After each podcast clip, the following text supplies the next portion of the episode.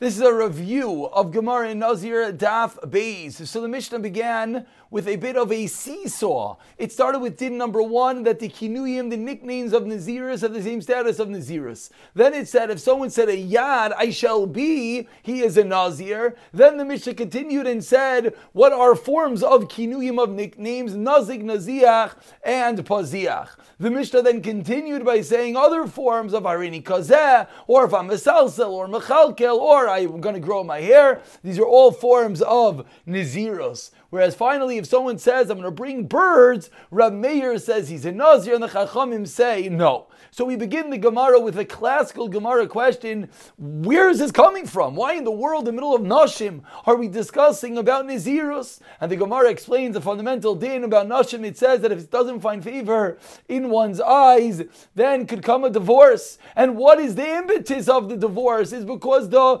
wife might have been unfaithful. And why was she Mizaneh? Because she drank wine. And from there we learn if you see a Saita Bilkil Kula, you see a Saita unfortunately blowing yourself up, you see that she was unfaithful and therefore the, the waters in the base of Mikdash caused her to die. Yazir Atzmai Mina Yayin. And that is the reason why we learn Nazir in middle of Nashim. And from there we continued and gone into the order of the Mishnah. The Mishnah began with Kinuyim. The Mishnah continued with Yadis. And then it explained the Kinuyim. What's going on over here? So it says, Teretz number one of the Gemara comes along Rava, and Rava says that there are words missing in the Mishnah. You have to read the Mishnah as follows. All nicknames, all kinuyim of Naziris are like Naziris. And then you insert in the following words. The Yadis of Naziris are like Naziris. Once we insert it in those words, now we can explain what are the yadais if someone says, eh, hey, etc. Ask the Gemara, beautiful explanation, but why don't we just explain the kinuyim first? Says the Gemara Teretz number one, because we said din A, kinoi nickname, din B, yadais. So now we explain din B before we go back and explain din A. And says the Gemara, we find three times in Shas the same thing. These are all three cases in which a Mishnah says yes and no. What can you yet go out? What can you not go out? What can you yes light with? What can you not light with? What can you yes do atman with? What can you not do atman with? And in all these three cases, we first explain B, and then we explain A.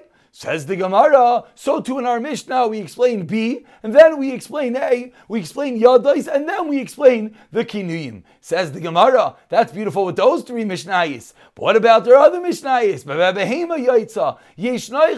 And in these cases, we don't explain B, case 2 before case A, rather we go back and explain case A. So answers the Gemara, fundamental answer, three lines from the bottom, the Gemara answered, La'aylam, we do it both ways. And now we have to explain each case why we did that.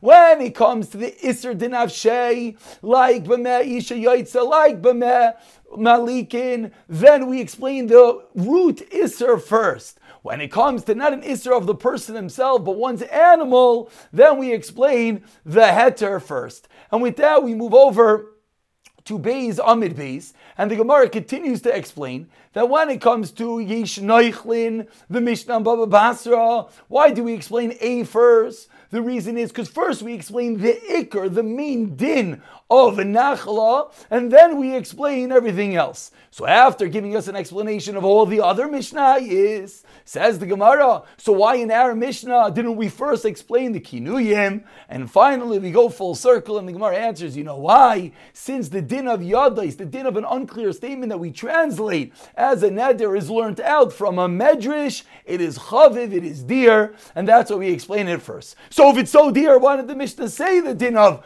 Yadais first? Says the Gemara, you know why? Because we start with the Iker. The Iker carbon is the case of Kinuyin, and then we explain what's Tirtzatz, which is the case of Yadais. And now we're at the two dots of Bezim and Bez, and the Gemara says the first case of Yadais, eh Says the Gemara, how do you know eh I should be is the case of Yadais? Maybe it means it's a case of Tainis. Says the Gemara, quoting Shmuel, you know how? Because it was a Nazir Iver Lefanav, and that's going to be the basic idea really to hold off gimel that the only way that we know is we have an external factor showing us what he meant. Says the Gemara, is this a proof that Shmuel holds that in general, if we're not sure what your statement means, it's not a good statement. So when he said, uh, hey, we're not sure, it's not a good statement, says the Gemara, no. It's not a proof. Just if there's a nazar over the fun of, then there's no suffix at all. But if not, there's going to be a suffix. Says the Gemara, because maybe he meant Dilma Betainis.